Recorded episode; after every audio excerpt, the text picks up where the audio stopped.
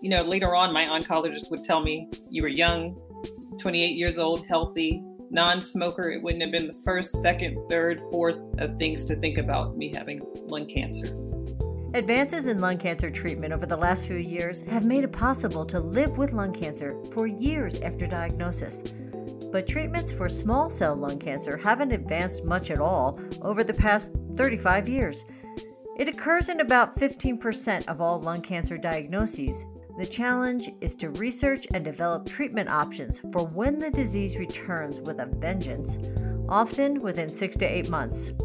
Overall survival rate is very low, but Dr. Triparna Sen is doing everything within her power to change that.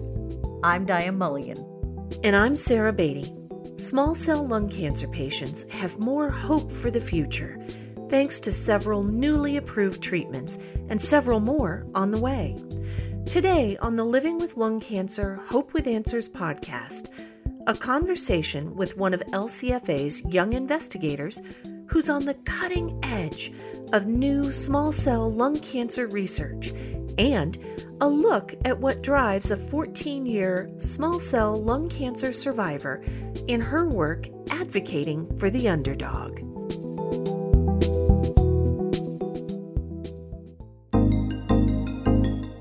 Lung cancer is a tough topic.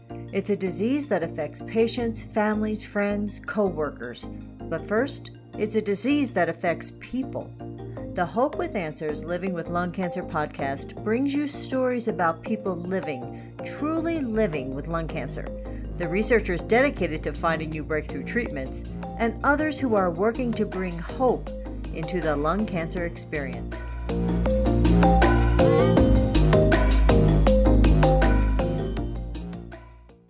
It is so exciting to be able to share some really good news about small cell lung cancer. Small cell lung cancer is the focus of several LCFA Young Investigator grants, most recently with Dr. Triparna Sen of Memorial Sloan Kettering Cancer Center in New York City. We'll get to a fascinating conversation about what she hopes to accomplish with her work in a few minutes. But first, let's hear from a 14 year small cell lung cancer survivor. Montessa Lee shared her story with us during the amazing World Lung Cancer Day conversation we had and explains exactly what living with small cell lung cancer means to her. The oncologist, I, I would never forget this the day he told, after the biopsy and things, and told me my diagnosis he said they used to call it oat cell cancer because it looks like small oats um, underneath the microscope. And he said, you know, it was really a, a, crazy name. My cousin was there with me at that time, and we were like, yeah, that is a weird name. You know, I don't want to think about eating a bowl of oatmeal. So it's all about how it looks, you know, different under the microscope. It is also a more aggressive form of cancer. Um, if you watch your news lately, I'm sure people hear about non-small small cell lung cancer. All the time we hear about that. Drugs that are coming out, but small cell um, is a smaller portion of patients also diagnosed with small cell compared to non-small cell. Tell me more about your journey. So once you were diagnosed, what was your journey like? Mm-hmm. So uh, when I was in the ER, the night they finally found the tumor, my cousin got on the phone and called another cousin of mine who is a doctor at um, another hospital, and everybody got in motion right away to figure out what they were going to do. Um, and when I was sitting there, I was I heard we're going to do a biopsy and start an IV. And I said, I have to go home. I'm, you know, I'm not going to sit here. I, I heard needle in my head. I heard needle and surgery. And I, I was like, no, those two options are out. yeah. and, and, so she told me to uh, con- the doctor convinced me to look at the x-ray and three fourths of my lung were covered with this mass. So I said, well, yeah, I, I guess I'm staying. And that night they immediately did a biopsy, a needle guided biopsy. They said they didn't get enough tissue.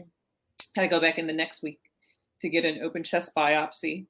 Um, met my oncologist and immediately was hospitalized. That year it was about the Thursday before Christmas. Um, and I ended up being in the hospital the Thursday before Christmas until after New Year's that year. And they immediately started chemotherapy. They put a Mediport in. They checked my heart, um, the periocardial staff to make sure there was no cancer there. And I had, um, I forgot how many rounds of radiation. and uh, eight weeks, eight cycles of chemotherapy. So I didn't finish chemo until probably the end of April of 2007. And then about that time, prophylactic cranial brain radiation came about. So I had radiation to the brain. And my last day of my brain radiation treatment was the first day back to school. The kids weren't there yet, you know, wow. it was a few service days, but that was my last day. Talk about hitting the ground running. Yes. yeah. Yeah. Life as you know it, you know, stops. You know, I was very active, active in my church, going on mission trips and very involved. And I was literally at work one day and in the ER the next. That's crazy. And what was going when they said the word cancer? What went through your head? So at first they didn't. So it was a progression. So when I was there in the ER that early December, and they said it, it might be cancer, it might not be. You know, it. Um, it, and then they said it might be some rare form of cancer. So until I finally got that open chest biopsy, I didn't really get the full full diagnosis. But you know, I'm I'm a woman of faith, and that night when I was in the ER in the hospital and I heard the might be, might be, might be. What kept me going was, you know, I just heard the, the voice and spoke to me. I believe it was, you know, the, my my faith speaking to me and saying, this is going to be something bad, but it's not going to kill you. It's going to be a healing testimony for somebody beyond yourself. And so I knew my voice. I had to lend a voice to this disease, and it wasn't until later, after I got the diagnosis of small cell, my oncologist never told me, gave me a death sentence. Thank God, he never told me the stats right away. I found that on my own when I went home and did the research. And once you did the research, when did you decide to write your book? Let's talk a little bit about the book that you've written. Oh, yes. I read a book um, called He Whispered Life. And ever since I was younger, I used to journal. And as I was journaling, you know, it was, kind of therapeutic. And I decided while I was sick, I was like, let me write. And that's the cover of my book. There it is. Yep. It's beautiful cover, too. Thank you. I said, let me write down my thoughts, you know, so I won't forget any of this journey.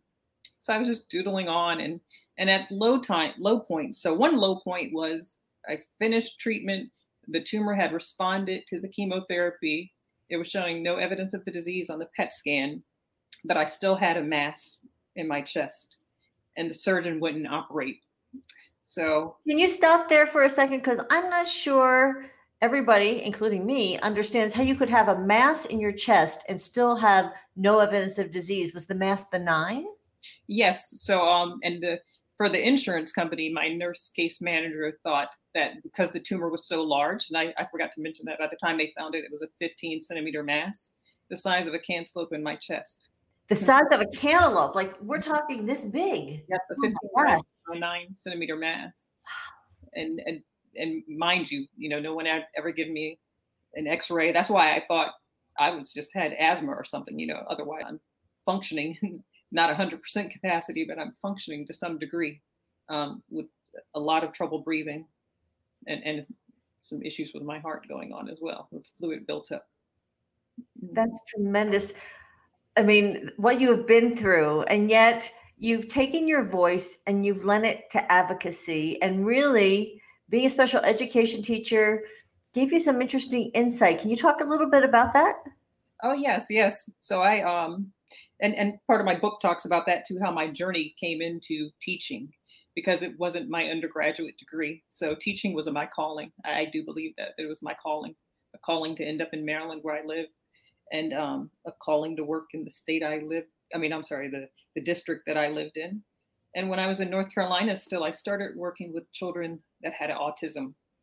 And I was very passionate about learning more, especially about the brain research with autism. Yeah. And I um, ended up going, I'm in Maryland now, and I've been working. I was even in my master's program when I got sick. You but, told me that, but you were trying to finish, correct? When you got sick? Close to, I don't know how many more semesters I had, but I was almost to the end. You know, I was way more than halfway done and um, here's this diagnosis and me still trying to persevere to get that degree done and, and fight for our kids you know fight for the marginalized students and and our students with special needs. I had a special affinity to work with kids with autism. That's beautiful. I love that. How did you push through? I mean you i know that you were close but you were going were you going through chemo at that time as you while you were also studying to, to finish up? Mm-hmm. so the night i went to the er I was on my way to a grad school class, and, and the pain was unbearable. But I had a I had a quiz that day, you know, a test, and I was like, oh, let me just. You are one dedicated person. I was going to say that. yes, yes, I, you know, I don't, and, and, nowhere in my mind did I think I was going to end up in the hospital that night. Um, the pain was bad. I went to go take the test. The pain subsided some, and I, and matter of fact, that night I also had um another one of my cousins. I have a very large extended family. Another one of my cousins, uh, her mom was calling me because she was in labor close to that time too. So I have I have all these things going on at once. You know, a new relative to the family. I have to take this quiz. I'm trying to persevere. And because I didn't know what was wrong with me, and and by the time I got home, the pain kind of subsided. I lived with my my another cousin at the time, and I almost told her, "No, no, let's let's just wait. I don't have to go to the ER. The pain feels a little better." And something told me, "Let me just go, and they can give you a painkiller. you know, something to ease the pain." Yeah. And um, so after after that, and I realized I was going to stay in the hospital for a while. I still had a couple more assignments to finish my program, and I said I'm not going to take an incomplete. You know, I have to finish um, just because I knew I had come too far, and I didn't want to repeat the class or, or you know take an incomplete. So I contacted the professors, was able to remotely um, finish my last few assignments, and then I had to take a semester off. But then you started working with the children, and, and, you talked a little bit about earlier about working with children with autism. What did that teach you? So it taught me a lot. So from after, and, and you never would think that my lung cancer diagnosis and my advocacy work with lung cancer would tie into education, but it did. So after going to these trainings for lung cancer advocacy and these conferences, I learned to see well after my diet let me back up a little bit. After my diagnosis and i did my research and realized how inadequately funded lung cancer was compared to other cancers i was angry. You know i just kept emailing organizations trying to find information saying this is an atrocity. You know years later we're not progressing. You know and this was in 2006 right. So i took that anger and then turned it into advocacy. And I, you know mind you i wasn't working during that time you know up until the next school year when I went back to school, and, and John Lewis, who passed away recently, you know, he said he says if you see something like an injustice going on, you must say something. You know, you have to do something. And I always knew something burning in me, some passion. Sometimes I would see things that weren't right, but I realized what education needed was the same type of advocacy that they were teaching us in the lung cancer community enough is enough that we see these atrocities, especially for our students with special needs, sometimes they are marginalized students, just as well as students in poverty, um, you know, students of color. So we have to do something to provide equity and access instead of just measuring them to some level of a test. Right. You know, life they can't be defined by a box. So uh, that's my goal now. And I, look, I'm back in school, but my goal is to work with them and, and to connect the policy I'm learning and the advocacy efforts I'm learning from the lung cancer community and tie it into students with disabilities and make outcomes improved for them. The other thing is that you have really found your voice when it comes to lung cancer and and and you talk so much about that. Um, you were part of an LCFA program where Speakers Bureau members, and you're on our Speakers Bureau, and we're so lucky to have you um, ask doctors questions about the most um, important details to patients. Uh, it's called the Hope with Answers program, which is over on um, lcfamerica.org. There's a series of clips that, that anybody can go back and watch that talks about small cell lung cancer. And I'm really excited that Dr. Lovly um, is really reaching out and doing some research for small cell lung cancer for so long we've kind of been forgotten. So that's what hope with answers and that's what the the foundation is also. You know we go out to speak and advocate. And just like today that we're showing living with lung cancer. So yes we need research. Yes we need funding but you don't have to go up in your bed and and you know people hear cancer and they think it's a death sentence sometimes but here you're seeing people living. That's exactly what we were lucky enough to see throughout the day on World Lung Cancer Day people showing how they are living with lung cancer every day, spending time with family and friends, and contributing to their communities like Montessa does every day through her work with children and through her advocacy. Up next, we'll meet with one of LCFA's young investigator researchers who's working on new treatments for small cell lung cancer. Are you enjoying the Hope with Answers Living with Lung Cancer podcast? Consider making a donation to help LCFA produce this resource for patients or anyone seeking answers, hope, and access to updated treatment information, scientific investigation, and clinical trials. Just text LCF America to 41444 to join in this important fight.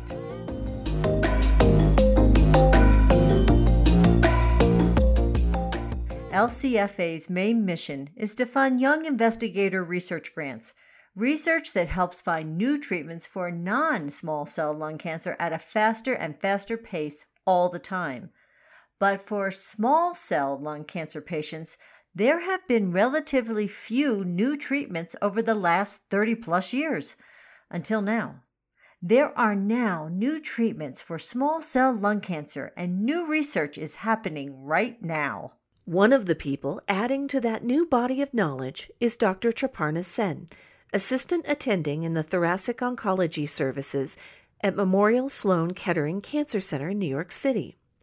She's one of LCFA's newest young investigators who's focused on novel therapies that reactivate the immune cells and make them capable of eliminating small cell lung cancer cells from the body we really are so excited to talk to you about your um, very interesting and hopefully incredibly useful research.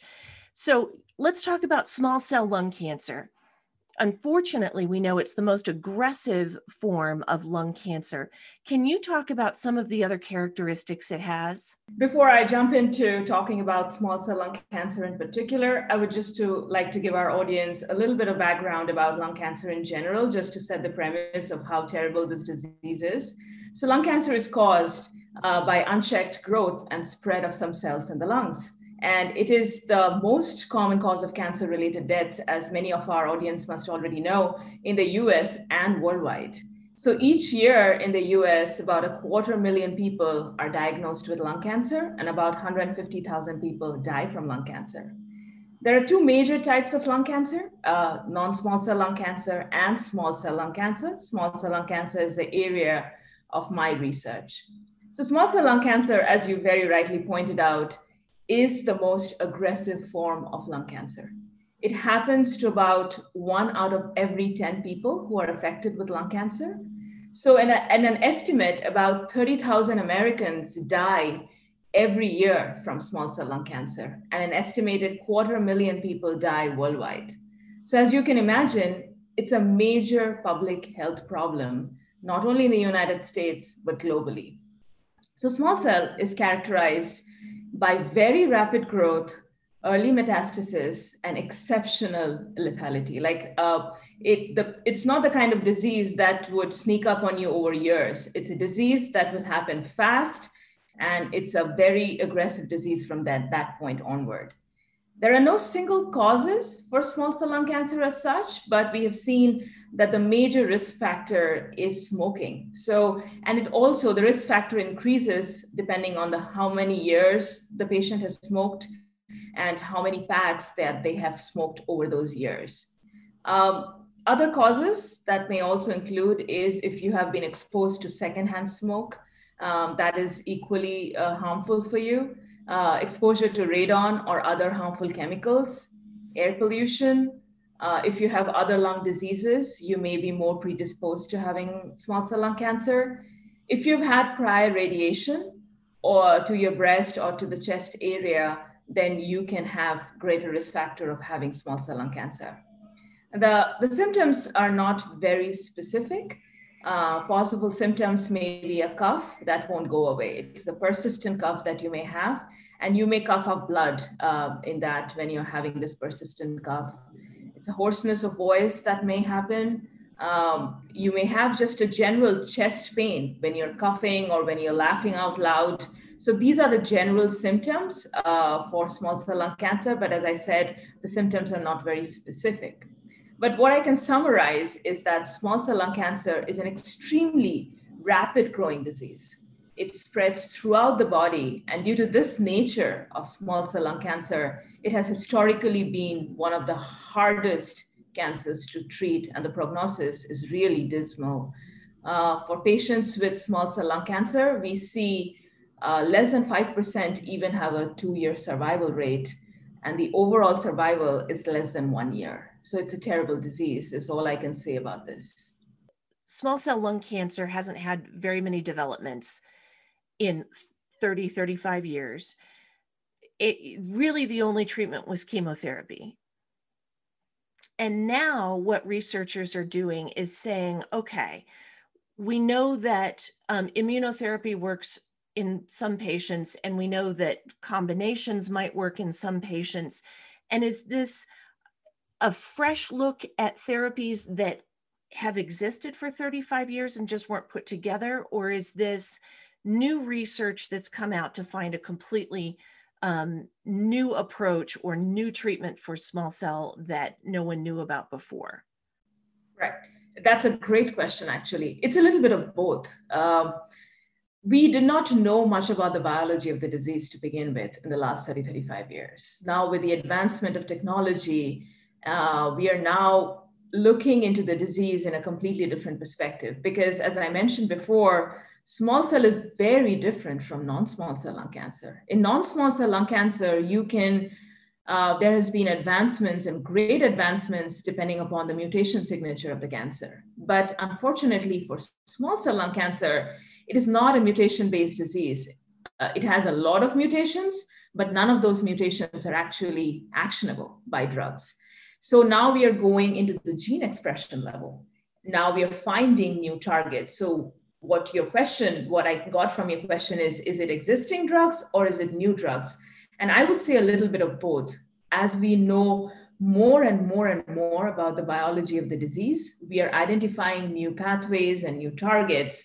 Uh, and new therapies are coming up. We are also repurposing older drugs that we never knew might be a target for this disease, and we are bringing them into the clinic now as a single agent or as a combination. So I think as our idea of the disease or the biology of the disease evolves, these therapies are going to be evolved and we are going to bring not only newer targets but also repurpose older targets that we sort of had an idea about but we did not know that in what context in the disease it would work and that's why identifying biomarkers is so important is because the right context really matters especially for small cells, since the window of opportunity for treatment is so small. Dr. Sen, let's talk about your research specifically. You're working on two areas of small cell lung cancer research, and LCFA is helping to fund your research in epigenetics, which is trying to figure out how to turn on the body's immune system switch so it can attack the cancer. Can you tell us a little bit about that? Over the last few years, we've spent a lot of time trying to understand small cell. So, what small cell lung cancer does is essentially hides itself from the immune system. So, your body's immune system doesn't even recognize small cell as a foreign body and hence attacks it. So, it hides itself.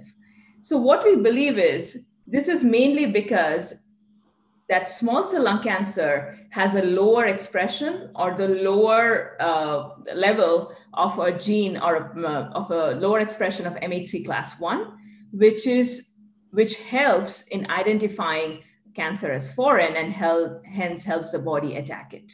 So what my research with the generous funding from LCFA what I'm trying to do is re-engage the immune system of the small cell lung cancer patients and then eliminate uh, small cell lung cancer tumors by restoring the expression of MHC class 1. So as you said, epigenetic modifiers. So what are epigenetic modifications? Epigenetic modifications, I know it's a, it's a mouthful, is just the changes that you make on the DNA at a higher level so that you can turn on or off a gene. So what we have seen is these genes that are important for the epigenetic modification of DNA is actually working very cleverly in turning off the genes that the body needs to actually fight with the cancer. The immune system actually needs these genes to fight with the cancer. So the cancer is being very intelligent in trying to turn off these genes.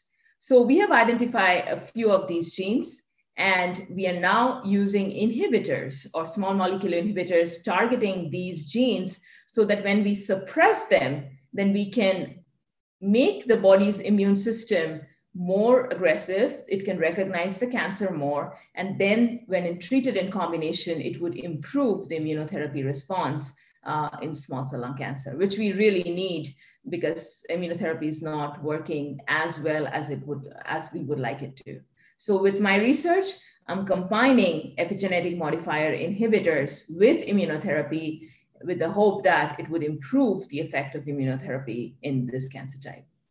So you have another area of research where you're looking at DNA damage, damage to the response genes and how they can help the body's immune system recognize cancer and attack it.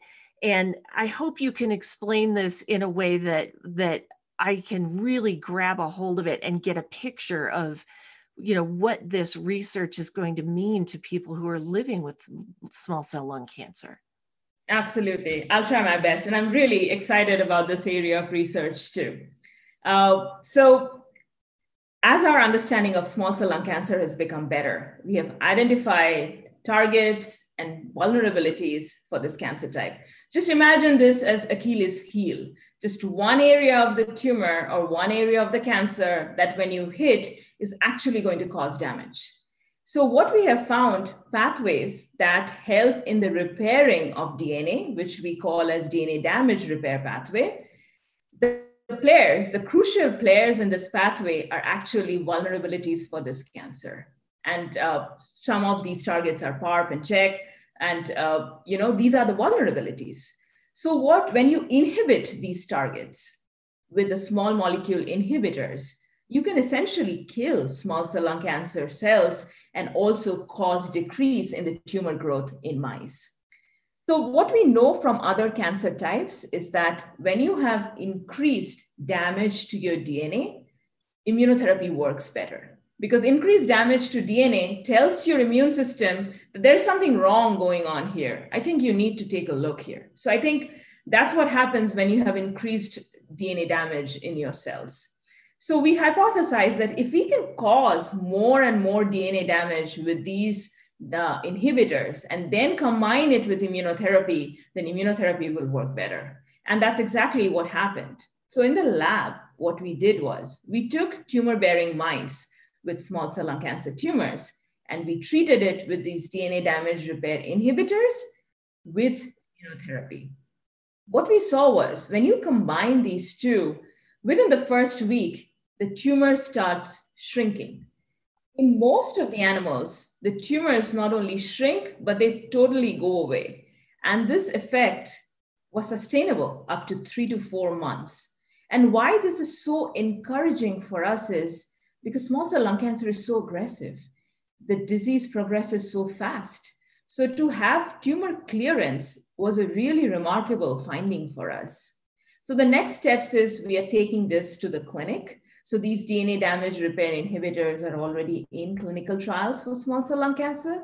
We are now combining it with immunotherapy. What we really want to see is in patients, do these combinations really work as well as we saw it working in the lab?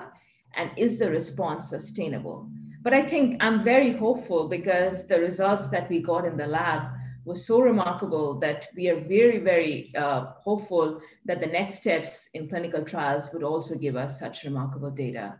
But I'm, I'm really excited about this field as well. I love that because that's what this is all about hope with answers, right? So I'm, I'm thrilled that you're hopeful about these new ways to treat small cell lung cancer in the future. Um, and how might that treatment change? What would people see, and how far away are we from from seeing these changes come about? Yeah, so there are active research going on uh, in small cell lung cancer, and there are active clinical trials. So all these drugs that I've been talking about are already in clinical trials, either as single agent or in combination with immunotherapy. So I think over the next few years, we will get data from these clinical trials telling us whether our research has led to uh, real sustainable improvement in patients, because that's our ultimate hope is to improve the lifespan and the quality of life for patients with small cell lung cancer. And I think this would be so combining an epigenetic modifier, which was uh, my LCFA funded grant, uh, combining that with immunotherapy would be a very active area of investigation going forward. And we are working actively in the lab also to see how we can tweak and what subset of patients it would work. So that would remain an active area of investigation. Combining DNA damage repair inhibitors with immunotherapy would also be and research uh, be i think the field is looking forward to to see how this happens in patients. So i, I think we would see shifts in those. Um, and i think in terms of technology we are making really really good strides. My group is now looking at small cell lung cancer at the single cell level like not even a whole tumor we are going deeper and dissecting cell by cell by cell so that we can see what happens in each cell when a cancer progresses or when a cancer undergoes treatment. So I think having that sort of technology with the funding support that we get from organization like yours, looking at the single cell level for small cell lung cancer will give us a lot of insight into the biology of the disease, and that would lead to newer therapies for small cell lung cancer. And we already have a lot of those in the clinic but I think there would be more coming in in the coming years uh, with uh, our advancement in technology at the single cell level. That's fascinating. What as you're as you're in the lab and looking at these different areas of research, and and as you mentioned, there's a number of groups doing small cell research right now. What are other areas or or things that you expect to be coming down the pike in the future that are relevant for um, your team or for other researchers uh, looking at small cell lung cancer? I think understanding the mechanism of resistance to immunotherapy and to other drugs would be key. Because once we know why drugs become resistant, we can find a way to overcome that resistance. So I think understanding mechanisms of resistance uh, to either chemotherapy or immunotherapy which is an active area of investigation for my group and also for other uh, researchers in the country, I think that would be a very, very important area of research is understanding mechanisms of resistance. Um, I talked about biomarkers before, so identifying the biomarkers of even response so that we can put patients in the right, right clinical trials would be very important. The other areas would be combination trials with other immunotherapy regimens uh, like TIGIT or uh, CTLA4. I would not go much into the details about those, but combination immunotherapy trials are also being conducted, and we are looking forward to what happens going forward. And I think another very interesting area, and I think this speaks for both non small cell and small cell, and the area that my research group is also interested in, is how so lung adenocarcinoma, which is a non-small cell lung cancer, actually becomes resistant by transforming itself or by changing its form and changing to small cell. So what I'm interested in learning is these transformed small cell, that small cell that has emerged from non-small cell, is it different from the actual small cell lung cancer? Does it have the same drug targets? Does it have the same genomic makeup? Or it is a completely different disease and we need to come up with newer targets. So I think small cell transformed transformed small cell would also be an active area of investigation. What I can summarize is that we have come a long way. I mean, we understand the disease a lot more than we did even five to six years ago. But I still feel we are pretty earlier on in the game. There is much more work to be done. There's so much more to learn about the disease, whether the drugs would work. Though we are making great strides, we also have a long way to go in understanding this disease. And I think uh, next few years would be crucial in knowing whether the research that we're doing currently or whether the drugs that are in the clinic right now uh, does work in the patients as uh, well as we think they might. I am just in awe at your ability to explain this and and um, and I'm so grateful that people like you, researchers, young investigators like you, are on the front lines of this fight, bringing a new approach. You know, using technology um, and starting to pull apart this incredibly complicated knot of um, research and how cancer works i mean just to hear you describe it is is really incredible to to give people a perspective of how complicated this is. It's maddeningly complicated. It is. I mean, uh, it is a very, every patient is unique, every patient is different. So, the concept that lung cancer is the same is the first thing that our audience needs to kind of put away because a patient that has worked for your friends, your family, your neighbors will not work for you. The, the physician and the researchers really have to look into what fits for you. It's not a one size fits all. It is lung cancer. It sounds similar disease, but it's a different disease. The researchers to really work on what would work for you. Um, and that's what we are trying to do is that not putting every patient on same clinical trial or giving them the same drugs. We're trying to see what would work for you particularly so that we can save the time for the treatment, the money for the treatment, and then put you on the drugs that might actually work for you and give you sustainable data. That's our hope is to put every patient on the right clinical trials. You can hear the passion in Dr. Sen's voice when she talks about her work. We're so grateful for the chance to talk to her about the work she's doing to find new approaches to small cell lung cancer treatment. Thank you to our guests today small cell lung cancer survivor Montessa Lee and Dr. Triparna Sen of Memorial Sloan Kettering Cancer Center. And thank you for joining us on the Hope with Answers Living with Lung Cancer podcast. Please join us again next time. Make sure to subscribe to the Hope with Answers Living with Lung Cancer podcast. You'll be notified every time a new episode is available. So visit us online at lcfamerica.org where you can find more information about the latest in lung cancer research, new treatments, and more. You can also join the conversation with LCFA on Facebook, Twitter, and Instagram.